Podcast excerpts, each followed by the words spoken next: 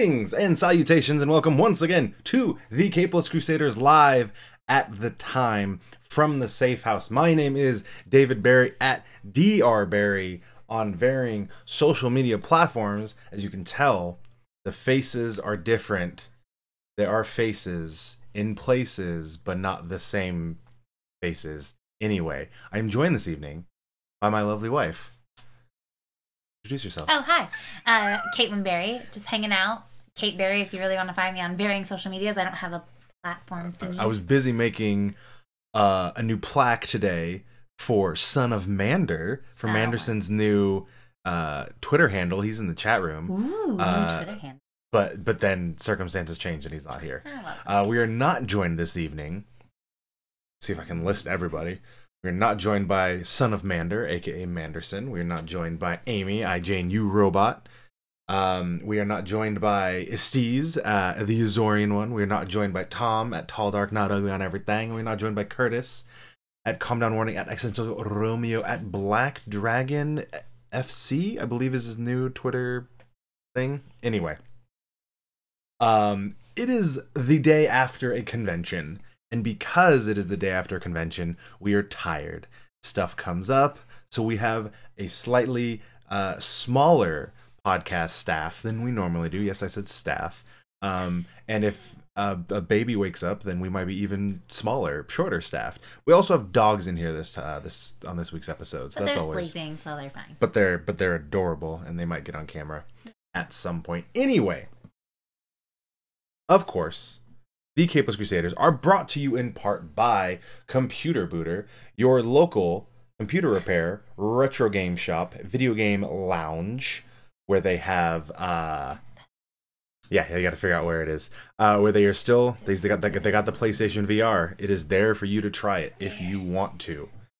Um, so on this week's episode, of course, we are going to go around the horn. We're going to talk about some comic books, aka I'm going to talk about some comic books. Maybe people in the chat room will have some round the horns. We're also going to go over some news, uh, a little bit of information about WrestleMania last night because there is a WWE comic, so it counts. And then we're going to talk about Silicon Valley Comic Con, which is where we were this past weekend with press passes, schmoozing, rubbing elbows, not hanging out with Stan Lee. Never even saw his face, which was. Uh, but anyway, if you want to find anything related to the Capeless Crusaders, you can find it at thecapelesscrusaders.com. That is your hub. We just posted a blog entry up there from Son of Mander about our most recent Dungeons and Dragons campaign. You can find links to all of our social medias, our Patreon. If you want to support us, you can give us a little bit of money every month. That would be nice. If you're on here and you would like to sub to us, if you're on Twitch, the sub button is up above me somewhere, as is the follow button. If you are watching this on oh. YouTube, it is down below. You can like, subscribe, Subscribe. and comment. And then if you're on audio, again, just, you know, carry on driving and wasting an hour on your way to work. So, when we are in the safe house, as we are right now, don't ignore this. You don't need to know where what else is in the safe house. Uh, we are surrounded by comic books. When we go to comic cons, we like to do a little something called round the horn. Took everything not to do that. I appreciate. Sorry. I'm that. That's I why I married you because you wouldn't do it. When we go around the horn, we go around the table in a circular fashion. Except for the fact that we no longer have a circular table, we have actually probably never really for sure had a circular table. Four years ago, last week, we did start this podcast, and it was a rectangular table with shoeboxes on it. And we go around the horn, we go around, we talk about what comic books we've been reading this week. Um, we're not going to go around because uh, I, I don't require my wife to read comic books for the podcast like I require the rest of them. Uh, but I don't require them to be here either, apparently. Um, but I read a lot. Well, always. I always do. And of course, Round the Horn is brought to you in part by Empire's Comics Vault, our local comic book haven. That's where we get all of our books from for the most part. To be fair, I feel as though I read comics every month or week or day because he shares them with me. That's what I do. Day. So she read all of these Yeah, in basically. in a way. Sure. Uh, Empire's Comics Vault. Go down there, hang out with Ben, um, go for the comics, stay for the pugs, and the hot sauce. He has hot sauce now. Ooh. Um, yeah, we got some round the horns already getting shouted out in the chat room. By the way, welcome chat room if you are in here. Thanks for hanging out. Uh, so I read lots of things. First, I'm not going to go over all of them. I'm just going to kind of run down them very quickly. I reread all 15 issues of Monstrous. By reread, I actually only reread three of them because that's where I'd stopped, and then I read the rest.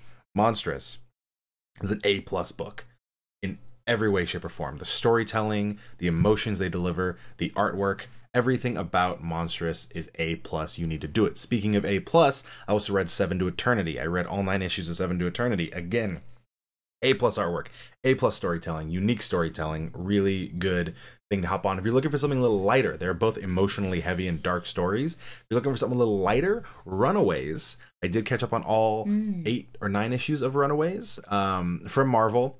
Um, still a little kind of dark, but it is uh, the not what the show is based on. The, sh- the show is based on the original run by Brian K. Vaughan. This takes place after that run, so they're all a little bit older. Um, so it's a lot of fun. Um, Christopher Anka is the artist, and he's always fantastic. The other thing I read was I caught up and I read all 12 issues of Black Bolt, which just ended. Saladin uh, Ahmed and CJ Ward did an awesome job with a very um, intergalactic, solar, whatever, what do you want to call it, uh, artwork and uh, an extremely emotional story that follows Black Bolt basically being sent to a prison in his brother's place, where he actually loses his ability to shout and destroy people with his voice, so he has to get out of it without that. And once he gets it back, he has to then learn how to convey emotion again without it. Uh, because, by the way, Medusa's gone, and she usually reads his mind and conveys his emotion. Really good. You should check it out. The other thing I finally read was Batman Year One. I actually burned through that trade in about an hour. Wait, you haven't read that one I before? never read Batman Year One. I swear I've heard you talk about No, it. I, before. I've talked about it. I've talked about it. I've never actually read it though. Okay. Um, I picked it up recently. I needed to make a certain amount of on Amazon for me to get a free shipping. So I was like, comic book. So I got Batman Year One, uh, which is the uh, basis for Batman Begins. Um, Right, it's an right, awesome story that basically tells the, the the year when Bruce Wayne comes back from his travels and becomes the Batman, um, and follows Jim Commissioner Gordon. Which quick aside, I feel like the movies did not do justice to the fact that Jim Gordon had a military background and was an awesome like hand to hand fighter. They did not do that in the movies. They just made him like a cop. He was a good cop. But in the book, he's got kind of a shady background because we don't know why he's transferred to Gotham, but he's also like an like a badass. In the movies, did I don't remember him having a big enough role where that would even have come up though. I mean, it, it could have because he did help crack down on the, the the department, and that's really what it was. Is Okay. like they they could have add. I mean, they didn't have to add this, but in the comic, he at one point gets jumped by a bunch of masked men, and they tell him like, "Watch your back. Like, we'll see you at work tomorrow." Because it's Okay. a bunch of other crooked detectives. Okay. And so what he does is he then gets his revenge by tracking down the lead detective who did that when he's wasted, and then he beats the crap out of him. And that guy's so proud, he's not going to say that. happened. He's going to say he got mugged by like twelve guys. Yeah, got So he basically kind of carves his way in. And in the movies, he still kind of did that. He kind of he had a bunch of former crooked cops on his side, and they didn't really focus on that. But I, I feel like they could have added to that. Unrelated, however. So that that is about does it for Around the Horn because Wait, um, Manderson read um, Birthright. Birthright, yes. know. So Birthright Speak on behalf. is uh it is on issue 30 i believe. Okay. i am about seven issues behind. It came out of nowhere. I I, I guess i dropped it a couple months before the baby was born and then i need to pick that one back up because that is a fantastic story as well. Again with a plus artwork a plus storytelling. Thank you son of mander for being in there. God there's cats in here. Um in other news, speaking of news, we uh we might have a new news monkey, but apparently he is a news orangutan, which All right. whatever. I don't know. Here's the sound.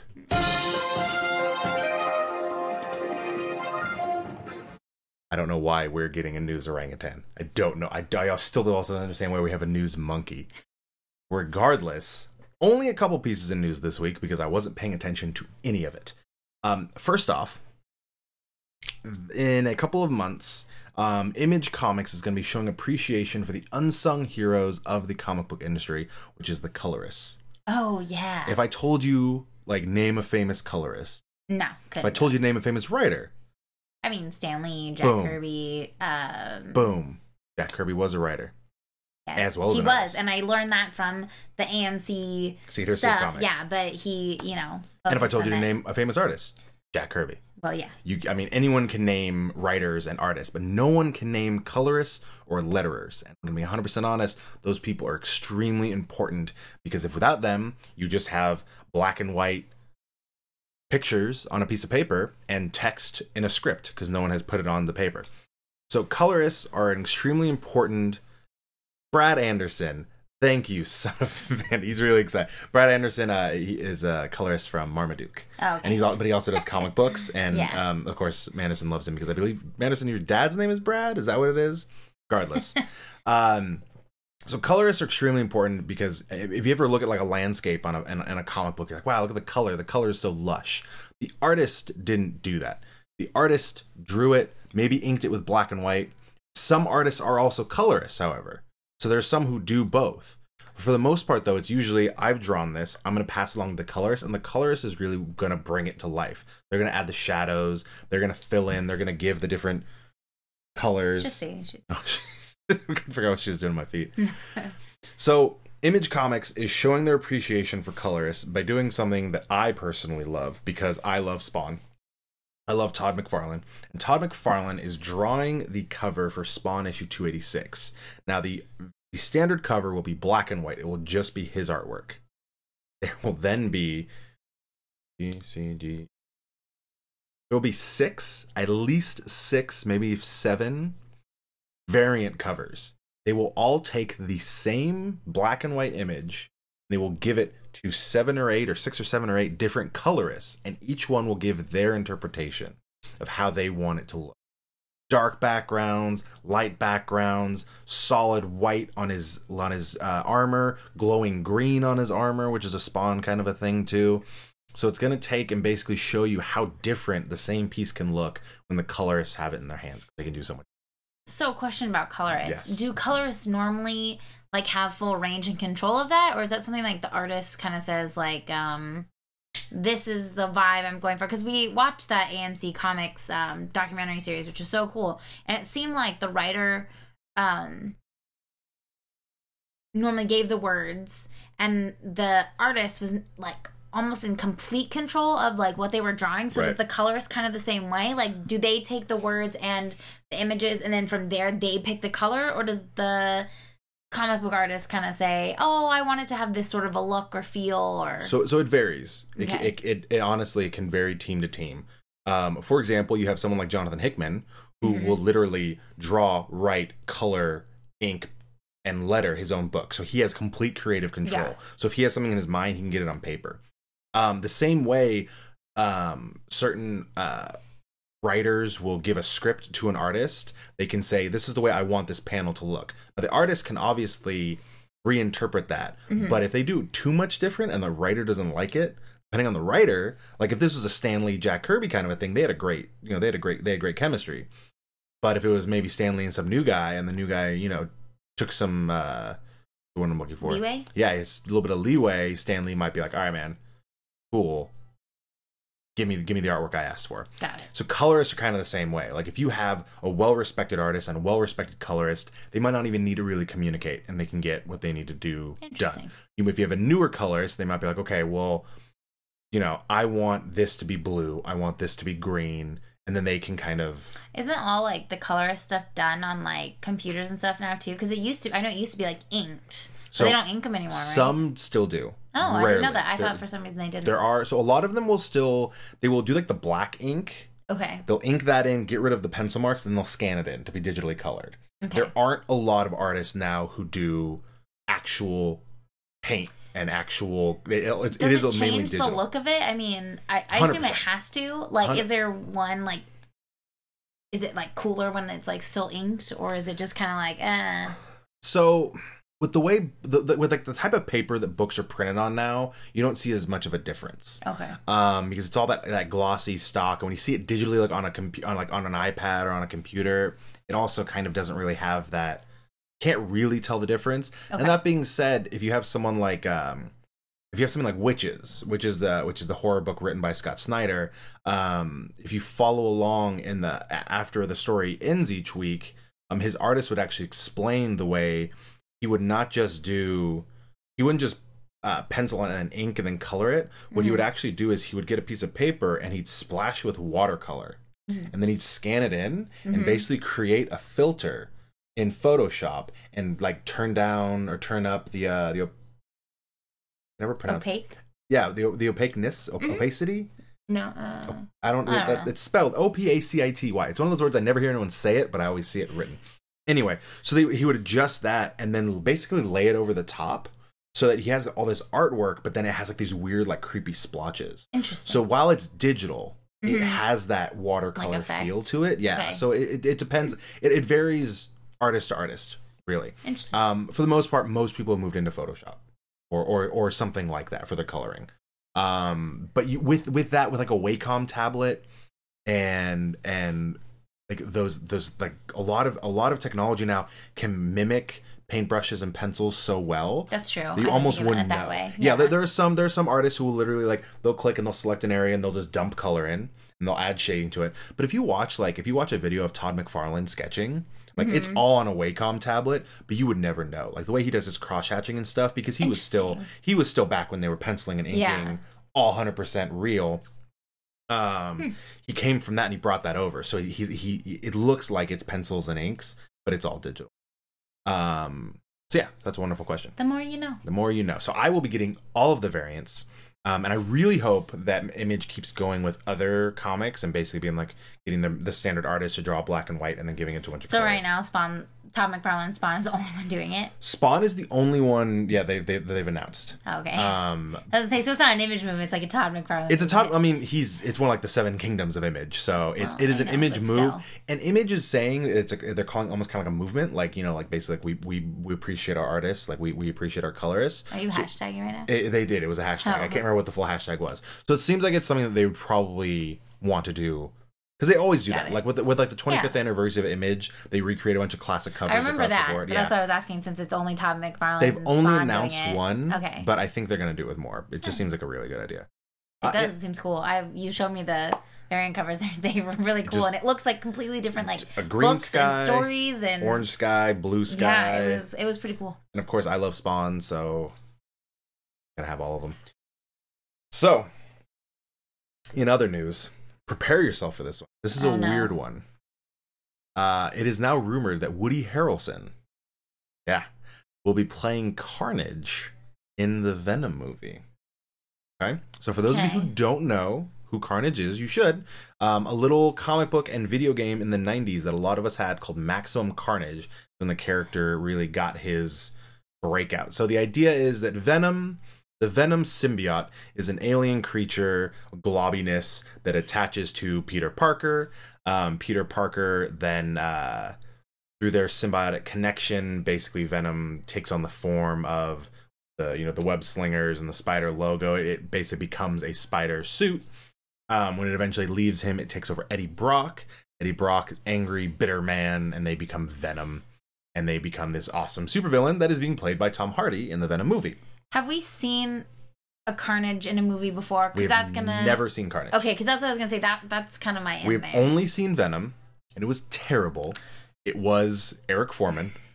Um, Oh, yeah. yeah, it was Oh, Eric Forman. It was awful. yeah. Okay. Um, the CG was okay. Like once, like he put the suit on and he became like Venom. Like he looked fine, but everything else about it was terrible. Everything else about that movie was terrible. I mean, speaking of the new one, I mean, I think Woody Harrelson's a good actor. I could, So that's the thing. see So, him so doing Woody Harrelson, it, right? Woody Harrelson's one of those people. He's kind of a character actor. yeah, for sure. Where you can just associate him with just these like iconic roles where he just melts into the character. Um, All that's coming to mind is Haymitch, but I I know he's can't. I don't know. so much. That's exactly what I was thinking. Haymitch in, in the Hunger Games, um, uh, Zombieland. Like he was great in Zombieland. Um, he's he's done all kinds of stuff. He was a wonderful. Zombieland actually might be a better reference. He was wonderful on Cheers. Anyway, um, so again, for those of you who don't know, after Venom went to prison, a piece of the Venom symbiote broke off. It basically spawned another symbiote, and it bonded with um, Woody Harrelson's character, um, who I'm blanking on his name all of a sudden, Cletus Kasady. Kasady. Why am I? This is hard. I hate when this happens. Anyway, he is a psychopathic murder, uh, murderer. He's not a psychopathic mur- murderer. That'd be weird. Murder. He's a Murder. murderer. Um, and so the uh, the symbiote basically becomes a new symbiote with a black and red uh, outfit. It is awesome, and it becomes Carnage. And Carnage um, is just a masochistic beast of an uh, of a monster that uh, Venom and Super, uh, Spider-Man then have to team up in order to take down in the Maximum Carnage comic.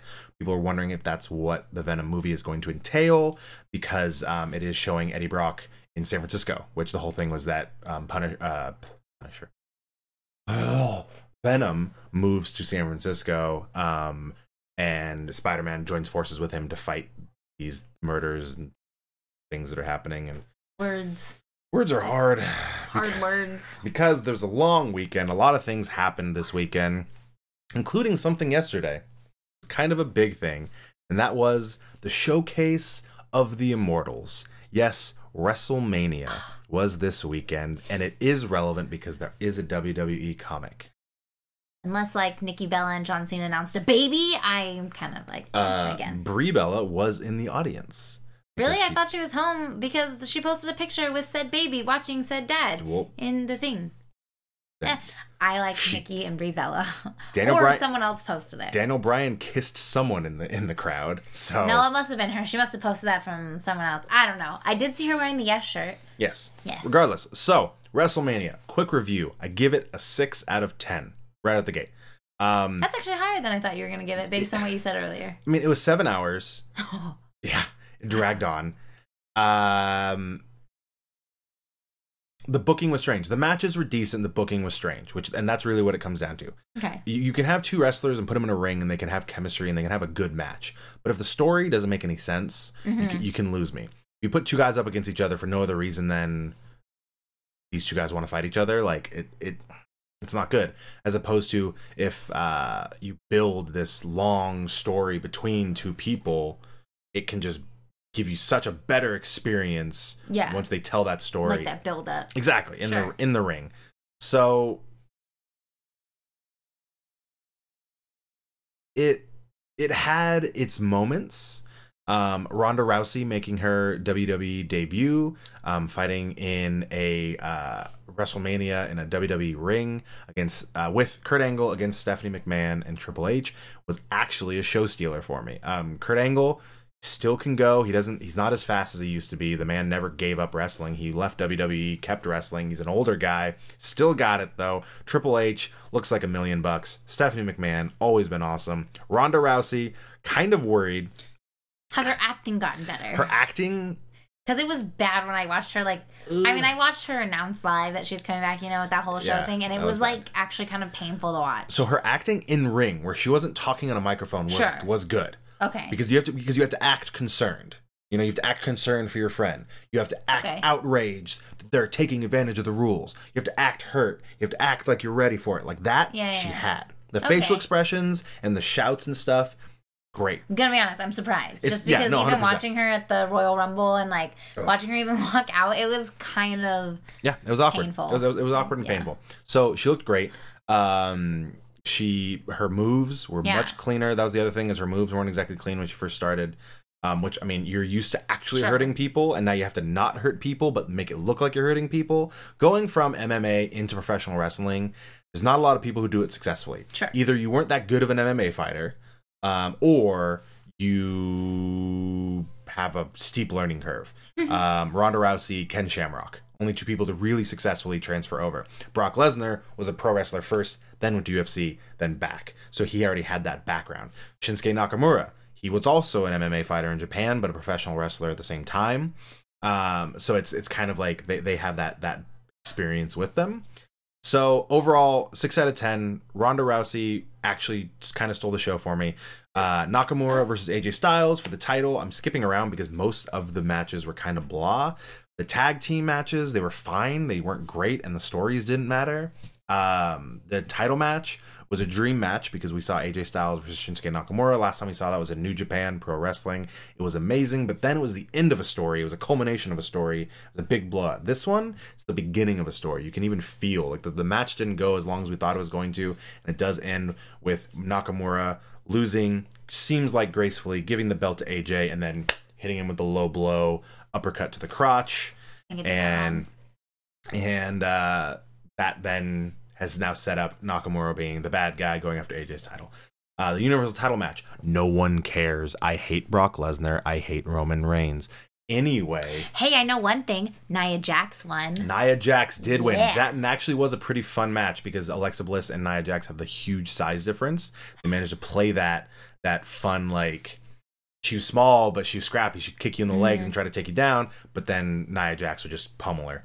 Uh, like I said, tag title matches kind of lame. Um, Shane McMahon and Daniel Bryan versus Sami Zayn, Sami Zayn and Kevin Owens. Oh yeah, wait. So Daniel Bryan's return match wasn't even good. he, he was fine. They did the classic. They got jumped. yes, they they yes, kicked him out. yes. Like he he was out. He was getting uh, uh, attended to, so he was gone for a really long period of time. So like half the match was just Shane McMahon getting beat up, and then he comes out of nowhere and he's not really hurt, but he is really hurt, and he comes back and wins it all, and you get to see all of his classic moves. But I think uh, Steve's and I were even were even kind of talking about this that they felt like they didn't want him to go 100 percent because they were probably still a little worried. Mm. They didn't want any suicide dives from him because that's how he got his multiple concussions.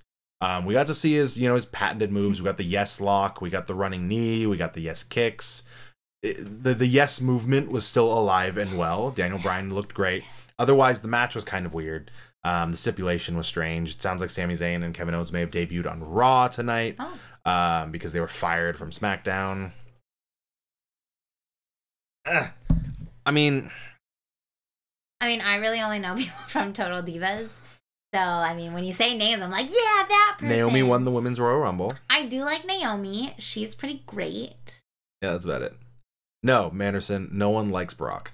I mean, some people do. I don't know. I'm sick of him. I just Anyway. like the divas. This weekend, when we got home, we got to watch WrestleMania. But where do we get home from? You say, you ask. Proud. Everyone Ah. asking. We Oh, were in San Jose, he California was. I wasn't. for Silicon Valley Comic Con. Now, the question is is it silicon, silicon, silicone? I know people say, because like silica, they say silicon, Silicon Valley.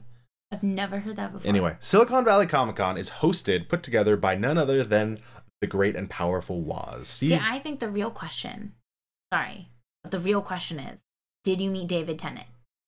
okay, you, these people don't even know that David Tennant was there. Yes, they do. Everyone knows David Tennant was there. Anyway, well, can I can I say what the con no, because is? that's the real question. I didn't that's just meet all I need David to know. Tennant. I would have told you that. Leave my house. This is my house too. You had every chance no, I didn't. I had no chances. You were in the same place. I'm sorry, did you give me a budget of $120 to meet him? No, exactly. Anyway, Silicon Valley Comic Con is organized by Steve Wozniak. Yes, you would know him as one of the original founders of Apple Computers. Um, now, the Woz, big fan of both pop culture and technology. He combines the two um, into a convention where we have television, movie, um, writers, comic books, comic book artists, um, and a lot of actual scientists. Like we have legitimate. Stop rubbing the cats, cats, man. Um. Oh, good. Who joke? Good. Yeah, appreciate that, Steve. Um. What was I saying? What else does it have? Uh, oh, and it also Scientists. yeah, science. We actually had. I mean, we had like world-renowned astrophysicists. Uh, we had representatives from NASA there. We had the first um first African American woman in space. Mm. She was there. That's cool. Um, yeah, there was it was there was a ton. There was tons, tons and tons to see. Um, so it took place at the San Jose Convention Center. Uh, it was a three day event. We were there as press. No, nothing to nothing to sneeze at. Um, so it was myself, Amy, and Manderson. Um, we had a great time. We had a lot of fun. Think, yeah, we had fun with science. Well, so when they said technology, because Mm-hmm. um, I was talking to someone about this, what they meant was like TV. That was the technology side, or Mm-mm. was it like there was like There, other there, were, there, there were engineers. There were like, do they have booths like how like Mhm. celebrities have booths, Mhm. and you had to like pay to talk to them? there or was oh no there was there was only a couple of the science and technology side who had like like photo ops and stuff because only a couple of them are actually like like recognizable. Well, that's what I was gonna say. Like who? No, they, they had booths. Well, um, oh, I, I'm gonna for, I'm gonna forget his name. I'm gonna Google him real fast. He's basically like the only astrophysicist I know like by name besides um Doing Stephen Hawking. Good job knowing him by name. Well, I I mean I'm not saying I'm great with names. Um, please don't be loud. Please don't be loud. so loud. Uh, da, da, da, See, right there in the very beginning, David Tennant, he was on the website. I can't believe you were in the same building and you didn't see him. I did see him. I didn't meet him. You asked if I met him. How close did you get to seeing him? Like, like, like you could see his face? I could have spit on him. No, I couldn't have. Oh. No, I was just. Um, where is he? You didn't get to that panel. Uh, I, I watched it on TV. down. Okay, watching on Thank TV, you. being Dr. in the same room Doctor doesn't mean the same thing. Michio Kaku, one of the most recognized astrophysicists in the world. Um, he was there. It was awesome. No, the, Sheldon Cooper was not there. You dingus. That would have been cool. Um, TV too.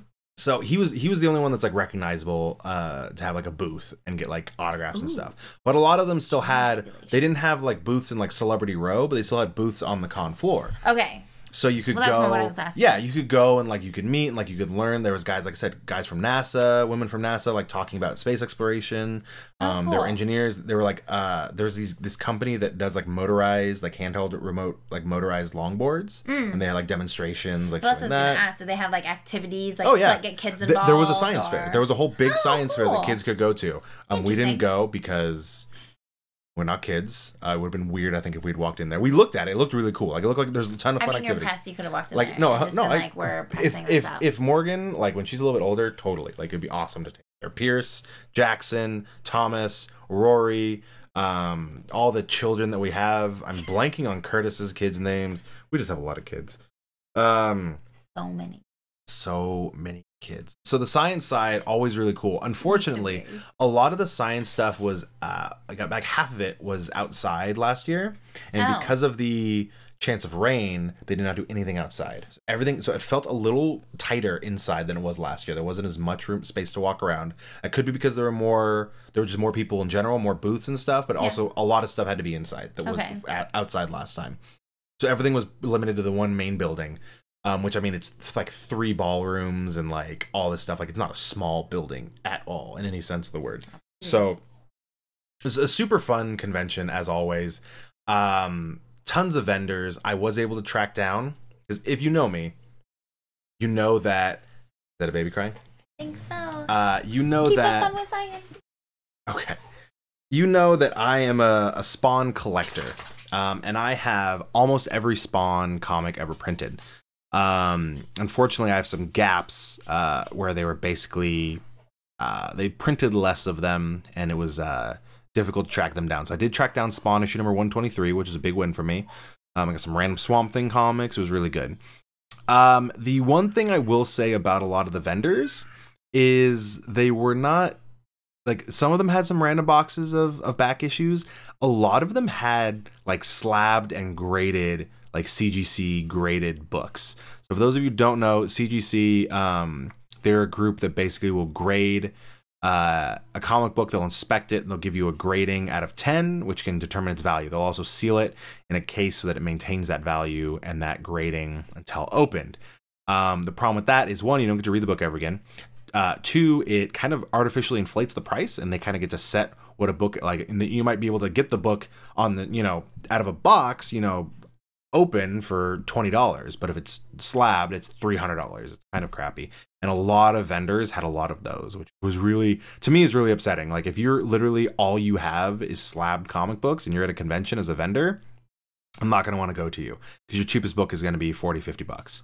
Like they had long boxes full of them, they had racks full of them. It's like, okay, half and half. Like give me some like just loose books to flip through. Like let me find some random old gems and some fun old books. Like seriously, you want me to just look at slabbed books? That's something that was kind of kind of upsetting to me. Like just kind of I mean, it, you know, you're you're running a business, which I totally get, but it just wasn't, you know, that's not what I want to see on, on my on my con floor.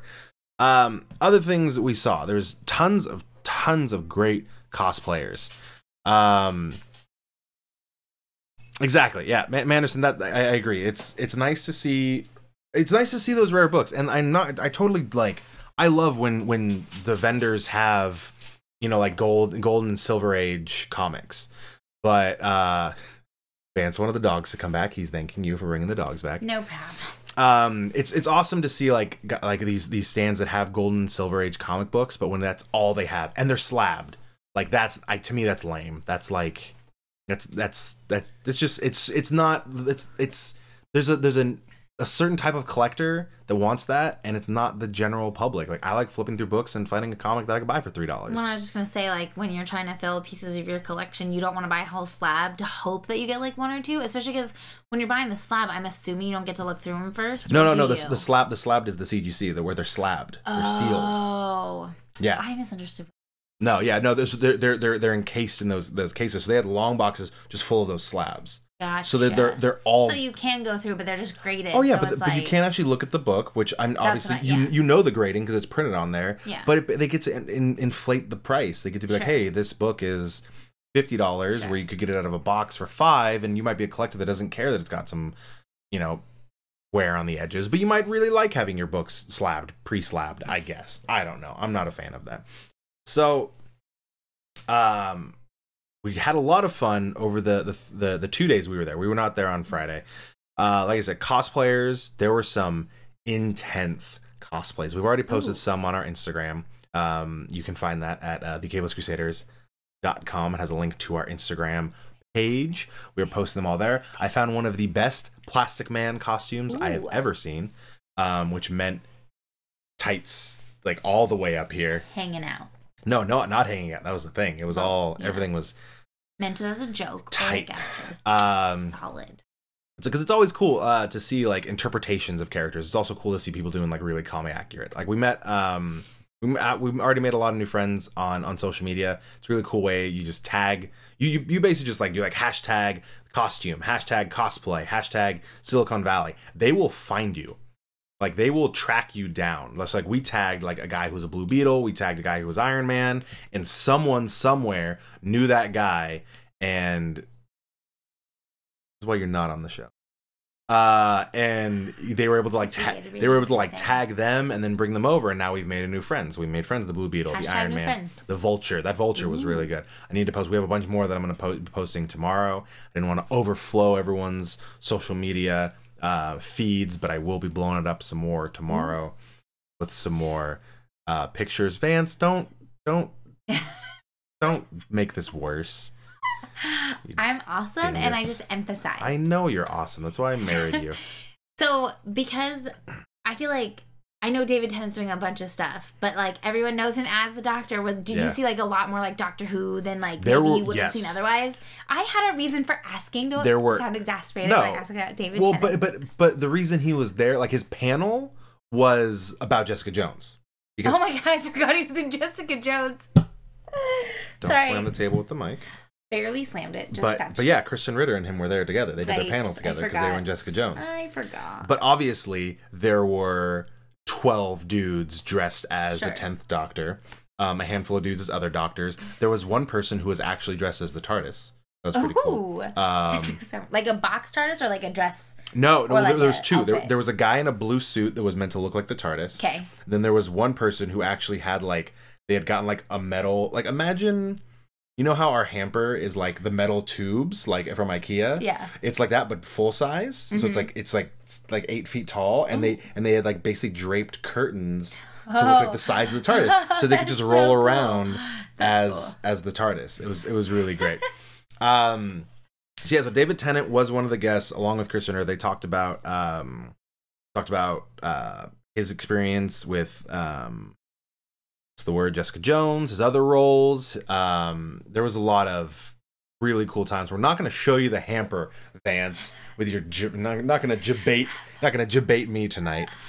Um, so David Tennant was cool, but there were also a lot of other guests, and I mean a ton of other guests, like a certain Stan the Man Lee, who uh, I had the you know the good luck, uh, the the the well whatever the, The word money. yeah, the money to see him a couple years ago to get a signature to get a photograph. Um, he was even more Did you get to actually like like see no, him? no. He, he No. he was kept in he was kept in a very specific area. Oh, he was okay. not in the celebrity row. Okay. He was not. He well, was I figured that. none of the meet and greets and photo ops. Like they were all in one place, so he didn't have to go Huh. anywhere. He Um, really is getting old. he's he? he is getting up there. I mean, he just just you know recently beat pneumonia. Like That's true. so they did not want to move him a lot. He had a lot of handlers. Like he had a specific area, so I we couldn't even see him. Like you couldn't see him from where you were because they know that would have just bogged people down. Like the It's line, true. the line was already just all over the. Yeah, that's true. Yes, a Pope Mobile for Stan Lee. That is really what we need. Uh, would be pretty they- they- get the get the CGC to build him one. Like grade him like nine point five. Get it because he's ninety five years old. so Stan was there. Um, we also had. I'm gonna just start listing off people. We had um, both Jango Fett and Boba Fett, not the original Boba Fett, the young Boba Fett from the original trilogy. So the guy, Okay. he's grown up now. I was just so gonna say, so he probably doesn't look anything. nope, like nothing like then. Kid Boba Fett. Right? Um, we had both Wally and the Beaver. oh, So from Leave It to Beaver, we had the whole Cleaver clan. that's kind of cool. um, we had uh, Wasn't Christina Ricci there? Christina Ricci was There go. Katee Sackhoff from Battlestar Galactica. oh, okay. Mads Mikkelsen. Mads Mikkelsen, my man. He's a wrestler. No, No. Mads Mikkelsen, bad guy from Casino Royale. The guy we took, we got, I got a picture of him. Bad guy in Doctor Strange. You seriously not know? Uh, the main I'm character's the main character's dad in Rogue One. Are you Right. serious? Do you watch movies when I watch movies? Hey now, Mads Mikkelsen. I'm tired. Mads Mikkelsen put a face to the name. was there. The Beaver is pretty old. Uh, his Wally is older though. Um. Shut up, pants. so uh, so yeah, so uh, Mads Mikkelsen, uh, Ian McDiarmid, aka Yeah. the Emperor. See, I know who that is. um, Visualize. yes, uh, Jewel. Um, I believe her last name, her last name's Staite. Um, she is. Can't remember the character's name. She's the engineer on Firefly and Serenity. Um, I think Jewel's her real name. Uh, yeah, Hannibal. Yeah, Mads Mikkelsen is also Hannibal Lecter. Um, Ray Park, who was um the Toad in the X Men movie, and Got it. yeah, more famously, um, Ray Park was of course Darth Maul in Oh, Episode mhm. One. Um, a basically I wouldn't know him without makeup, though. I'm gonna be honest. no, you, you don't. Yeah. but it's like if he had a bald cap on, I'd be like, okay, I could see it. Uh, so Darth Maul was there, the Emperor was there. It was pretty good. Um, um, Freema Agyeman, um, who was the Doctor's second, uh, David Tennant's second companion, oh yeah, Martha third, yeah, Martha, second, yeah. is second. Yeah, Yes. because she came before So. Martha was there. There were there were a ton, a ton of people there. Now on the comic side, this is where I got to have one of my favorite experiences of the entire con. So I have a couple of comics in my possession. One, I have the four issue miniseries that was written by Chris Claremont, drawn by Frank Miller, inked and colored by Joe Rubinstein. That was the Wolverine. That was his first solo book outside of the X Men. Classic cover.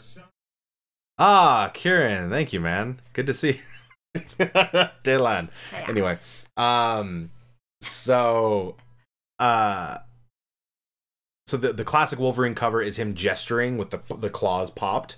Awesome cover. Wow. Um, so I got to meet Joe Rubinstein, and um, he, in carny fashion, charged me ten dollars to sign that book because I wasn't buying anything else, which totally worth it. I didn't want him to sign all four because that would have been forty dollars, and I'm like, Ooh, my budget was not exactly high. so I got ten bucks, got Joe Rubinstein to sign my book. I'm gonna try at SatCon. I'm gonna try to get Chris Mhm. Claremont.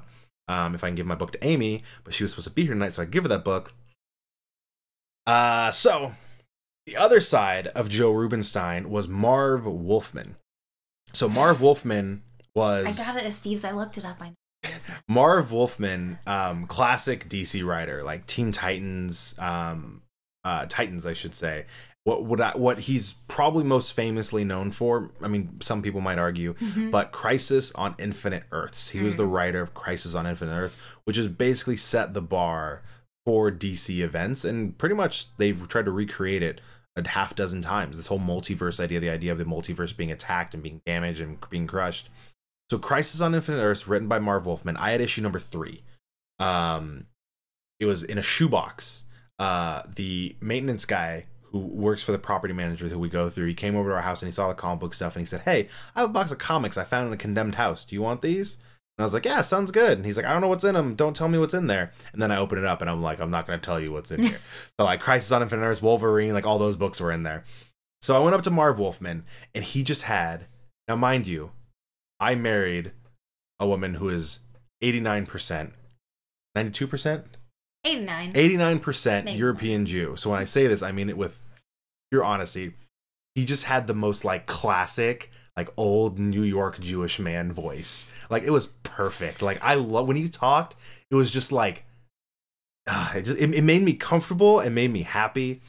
Um, I don't know why, but anyway, Marv Wolfman. I asked him. I said, "What was it like to to to write Crisis on Infinite Earths, like this huge DC event?" And I'm not gonna do the voice, fans. I don't want to get banned from Twitch for being culturally insensitive. Um, but I asked him that, and he actually, and he's in just the humblest way. He's just like, I didn't think anyone was going to be talking about it in 30 years. He thought he was just writing. They just basically gave him free will to write whatever book he wanted to, and he did. And he said, I thought people were going to be excited for the universe that DC was setting up afterwards mm. because they used that big event to to start new storylines and like like everyone always does. It was a big relaunch of all the titles, and so he thought he was just kind of writing a, a story that was going to be fun and no one was going to everyone was going to forget. Little did he know that the crisis, Infinite Crisis, all these crises came out of the Crisis on Infinite Earth.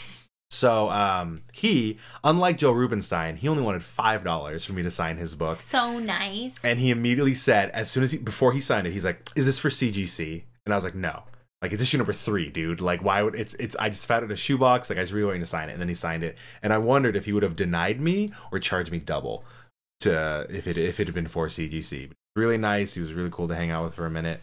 Um, and the other guy, the other artists who were there, like we're talking Jim Shooter, classic like editor at Marvel, founder of Valiant Comics um local some local uh was co- Neal Adams? Is that his name? neal adams was not there That's like amazing because I Arthur feel Adams. like Arthur. arthur adams was there No, but Neal Adams, who I'm talking about. no yeah neal, neal adams He's the one who's like at every single con who we didn't Yeah. realize was so. The AMC documentary, guys, check it out. Yeah. Um, uh neal adams will be i believe at fandemic which is one coming to sacramento SatCon is Fandemic? no Or it's a Fan, fandemic is from the people who did wizard world Okay. yeah There's a lot of cons now. I can't keep up. It's- I'm just really being difficult. honest. So one of the things that I really appreciated about Silicon Valley this year was a lot of times you go to Artist Alley, it's just prints, and not not Prince as in Purple Rain, um, as in P R I N T S. So artist interpretations, as you can see, I've, I've got a bunch of them over here. So it's not original artwork. It's um, it's just like there was one there was one guy who just drew Overwatch characters.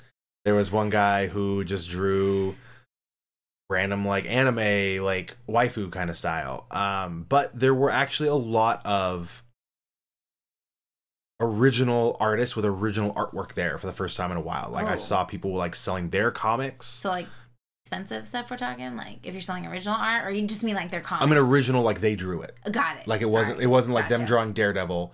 It was like they were some of the prints. I mean, some of them had original artwork for a lot. Um, but like we met one guy um, who had basically created this like steampunk universe over the last like twelve years.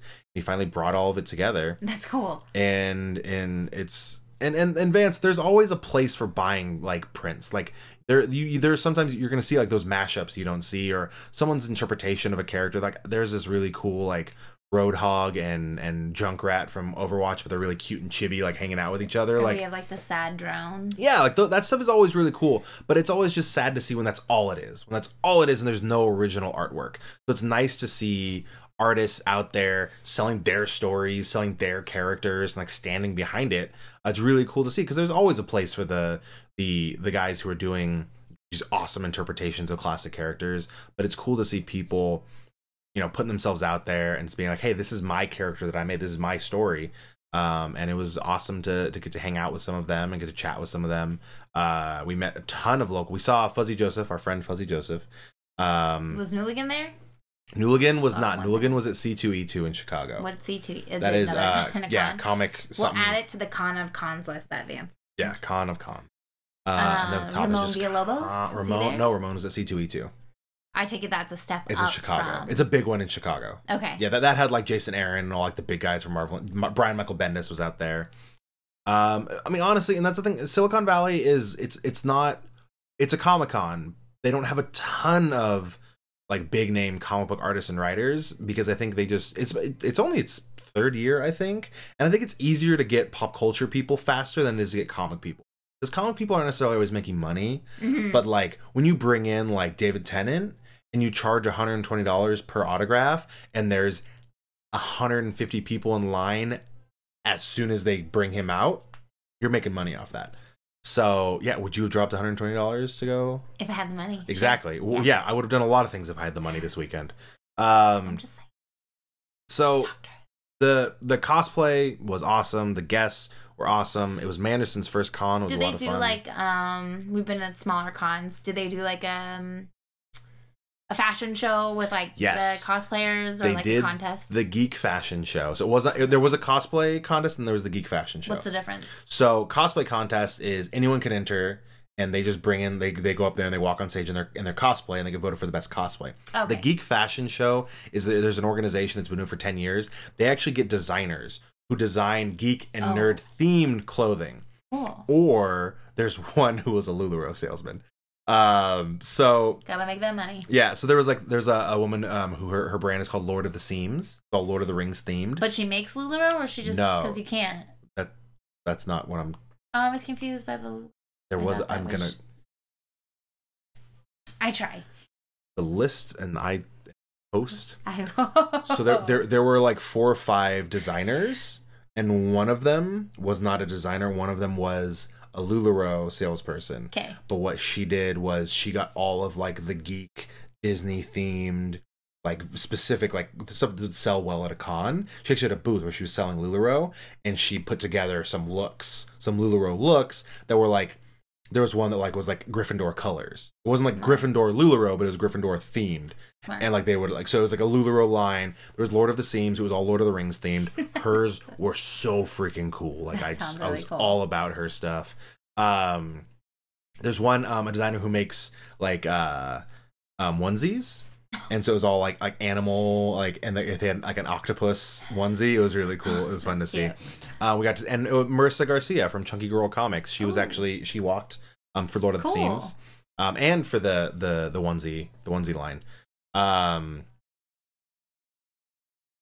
Vance, you're lucky I don't boot you for terrible puns like that. I like puns. Keep them coming. Anyway, so there was yeah, so we hung out at the Geek Fashion Show. That was a lot of fun. Um, the cosplay contest. There were so many good cosplays. Really, Cool. It was weird though. I heard people like commenting, like people like, "Oh, how is this con?" And they're like, "Oh, I saw more cosplay at that other con." And I was kind of like, "Are you looking at the same people I am? Maybe, maybe there was just I mean, if this attracts like the tech and like you know science, there were there were so, I definitely a lot of people who weren't in cosplay, but there were But I just I meant so maybe that was like offsetting if you Maybe. see so many people not dressed up because they were there for science. Because I mean, like there was McThor, McThor, and the Fast Food Avengers. Yeah, so you said So cool. McThor is this guy who's been cosplaying for a long time as Ronald McDonald mashed up with Thor. He got together a Fast Food Avengers. It was amazing. Jack in the Box, Doctor Strange. Um, did leave the TV. Jack in the Box, Doctor Strange, um, Agent Carter. Oh, Rue, hey man, how's it going? Um, Agent Carter, Starbucks. Wendy's Black Wendy's Widow. Black Widow, Yeah, um, cool. Nick Fury, Long John Silver.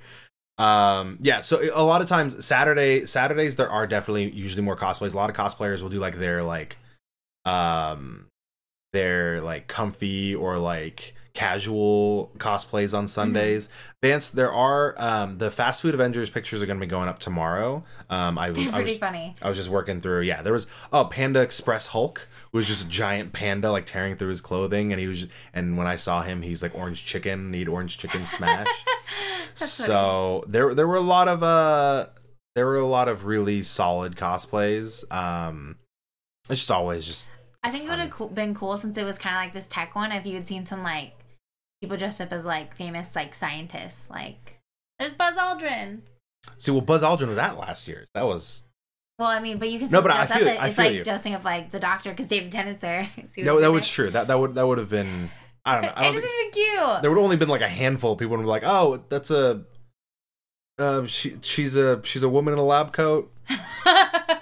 She's dying from radiation. It's Mary Curie. There, mm, there it is. Like there's you a, would have to get more creative, but it could be funny. you could you could mash them up, mash For them up with superheroes. That would be cool. I don't know, but uh, it was it was an awesome convention. Uh, every year so far has been a lot of fun. Um, we're really excited to go back next year. Um, yeah, and Manderson, you can go with Sheldon Cooper. Sound you're a beanpole anyway. That'll be fine. You just gotta wear your contacts. That's funny. That would work. I like it. We'll see. We'll see what happens.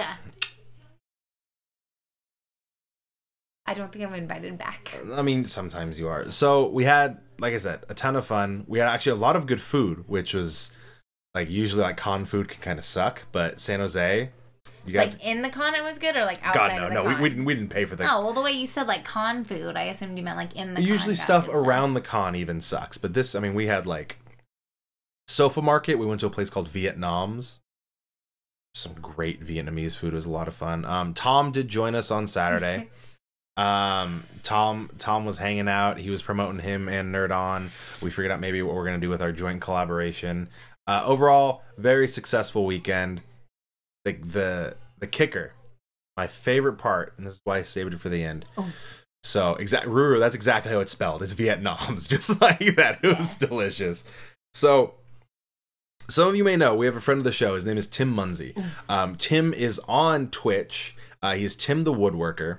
Um, he streams himself with his with his saw, um, carving all kinds of different stuff, and um, he does a lot of comic book stuff. Um, this year he carved a, spe- a special thing for Steve Wozniak and for Stan Lee. Got both signed. Gave one as a gift. I mean, you also have a special one. I do. No, I do. I have a Spawn one. It's awesome. So he works with Project Wish Upon a Star, which is an organization that basically is a, is a nonprofit that raises money to take a kid who is sick, uh, take them and their family, and go to a convention. Um, so last year, they uh, a couple years ago, they took this boy named Lucas and his family to Stan Lee's LA Comic Con. They got to give him the whole experience, put him up. It was a lot of fun. Lucas has since beaten said cancer, so Lucas and his family were there at the Project Wish, a Star, Wish Upon a Star booth. Now, I don't know where they got this idea. I need to talk to Tim about this. But Project Wish Upon a Star has a cow named Star. It is a plaster cow that is mounted on wheels and is painted multiple colors. It has superheroes painted all over it. It has Comic Con logos painted all over it. And they take it to conventions and they get it signed by famous people for charity. So they got Stan Lee to sign it. Do they have to pay the famous person to sign it? No, because they say it's for charity. They go up to them, they say, "Hey, will you sign this for us? It's for Oh, charity." Well, cool. Um, so they have Lou Ferrigno's signature on there, which I found out Lou Ferrigno does not do like charity stuff, um, because he's worried about getting getting conned. Um, Stan Lee, Stan Lee's daughter, um, Lou Ferrigno, just everyone who was at this convention. So I was talking to our friend Tim. We were kind of hanging out, and I was just asking him about you know how the con was going, if he'd met Stan Lee, and then all of a sudden the cow started to roll away from me, and Tim's like, "Oh, walk with me." And I'm like, "Okay, I'll just I'll walk and talk with my friend Tim." And all of a sudden I realize I am now escorting the cow down Celebrity Row. That's so cool. I don't even realize this is happening yet. I'm just like, oh, we're going along, we're going along. I'm talking to Lucas's family. They're great. They're really nice. Like, said hello, met Lucas, and we were talking about superheroes. All of a sudden, I realize that I am looking down the back of this cow directly at Mads Mikkelsen, and Mads Mikkelsen is just sitting there tapping a sharpie, looking at this cow coming towards him with his group of people, and he's just kind of like. He's confused. why? he's maybe he's just like is this an american thing? Like what what's going on here? And we went up to his handlers because everyone all big famous people have handlers and they have managers. The handlers are usually volunteers managers are their employees so they went up to the the handlers and they said hey we were wondering if mads would sign this uh this cow it's for charity and they gave him a flyer so he could go see it and Mads Mikkelsen got up and he was he came over and he was just like, never signed a cow before. This is gonna be good. Shakes Lucas's hand, takes a picture with the family. I'm gonna be posting those pictures up as well. Um, gets a spot, signs it, gives everyone a wave. Super awesome. Yes. Question about the cow, because I think I'm confused. So I get that they get people to sign it, but what? Like, is the point? yeah, I don't know yet. okay. Like, So do you I- think they're I gonna asked- like maybe auction the cow off? And I, it's got like hella so I, I asked that. I asked if they were to sell it. They said no. I think I think it's just the idea is it's just kind of it's uh like it's just something to feature at their booth. Okay. It's a conversation piece. Okay, because when you say also- for charity, like I assume that they're like, Well, so what what, what I think it is is because they because they go when they take the cow to get the signature, they took Lucas up there. Lucas Okay. gets to meet these famous people. So we got this little boy who survived cancer and he gets to meet all these famous. okay, So I think that's kind of the point. Um. So before I even realize what's going on, I'm still kind of scared of Mads Mikkelsen, as everyone else apparently is in the chat room. Before I realize what's happening, Tim Muncie, this beautiful man, this beautiful woodworking man from Fresno, California, he has walked over to the next booth on Celebrity Row and he has gone over to that handler and he said, Hey, we're Project Wish Upon a Star. I was wondering if we could get Ian to sign this cow. Ian McDiarmid, aka the freaking emperor of the Galactic Empire. You want to okay. talk about fear? So he goes over to to their handler, and they then in turn pass him off to um, Ian's manager. Ian's manager looks like every '80s stereotype rolled into one. Dude's older with sunglasses inside, blonde, spiked hair, gaudy leather biker jacket, all this kind of stuff. and he asked him if Ian would sign it. And Ian has 150 people in line in front of him, and he stops what he's doing and he gets up and he comes over to sign this cow. And Ian McDiarmid, just the nicest dude. Everyone around me is flipping out. Like they're just like, I need what? What are we seriously? Is the emperor? Tim just nonchalantly goes over and gets the emperor to come over and sign this cow. By the way, of course, we had him sign the red area of the cow because what else would you have him do? And he wrote Sure. Ian McDiarmid, the emperor. Got a picture with Lucas. Met Lucas. I got some pictures of him. I already posted them on our Instagram. I was again. I could sp- I could have spit on the cow and then spit on Ian McDiarmid. I would have done neither, but that's just a, a, just so you know You like to close. spit on a lot of celebrities. Yeah, well, That's a little weird. yeah. Some of them enjoy it. Um, but it was just so it was just so freaking cool that we could just do this and it, it wasn't like we were taking advantage of anything. It legitimately was for charity. Like we, we with this this great kid and his parents who'd been through this terrible time. They got to meet all these famous people. I got to meet those famous people too, just because I was going along for the ride. I got to introduce myself, hang out with Lucas's family. Um, some of them do deserve it, but not them. Um, but it was just it was super cool and so much fun. I really appreciate Project Wish Upon a Star. I really appreciate Tim Muncie. You should follow him here on Twitch for giving me an opportunity to hang out and do that. Manderson awkwardly waited all the way back at the beginning of the line and um, basically gave up after like I don't know like three people asked him where they could sign up to get autographs from Mad Mikkelsen. So he because they thought he was a con employee, so he eventually walked away. So Star the Cow. If you look up hashtag Star the Cow, you will see this cow, all of its travels, its its adventures. It's me- met all kinds of famous people. It's it's super awesome. that So sounds really cool. we're gonna be um, trying to hook up more with Project Wish Upon a Star and Tim, trying to do some more charity stuff for the Crusaders. So overall, Silicon Valley, lots of fun. I think that that baby starting to cry means we're about gonna wrap it up for this week's episode. So you can introduce yourself, so you can go take care of the baby. Kaitlin Barry was fun hanging out with you guys. Yes. Sort of. If... My name is David Barry at Dr. Barry on varying social media platforms. You're gonna go get the baby. I'm literally going now. There's dogs. I got it. if you are looking for anything related to the Capeless Crusaders, you can find at the Crusaders.com. Todd, your timing is impeccable because the episode is now over. Dare you to cover your face with your hair entirely without hands. I mean, it's it's not that's not even remotely difficult when you got 12 years of hair you got going on. So you can find anything related to the Capeless Crusaders at thecapelesscrusaders.com. Ice cream is coming because I'm about to go get some ice cream after we finish this. Very thank ugh, special thank you to our sponsors: Computer Booter, local computer repair, retro video game lounge, Empire's Comics, local comic book haven, Pugs, and Hot Sauce. None not necessarily related. Um, for the Capeless Crusaders, my name is David Barry at Dr. Barry on varying social media platforms. For Son of Mander, aka Manderson in the chat, Amy, IJ New Robot on varying social medias, Tom at Tall Dark Not Ugly on everything on everything, is Steve's the Azorian one, Curtis at Calm Down Warning at Existential, Romeo. Man, when no one else is here except for me, just listing all the names, it's tiring, dude. I don't want to do that ever again. You guys need to start getting back in studio. Anyway, for the Capeless Crusaders, good night.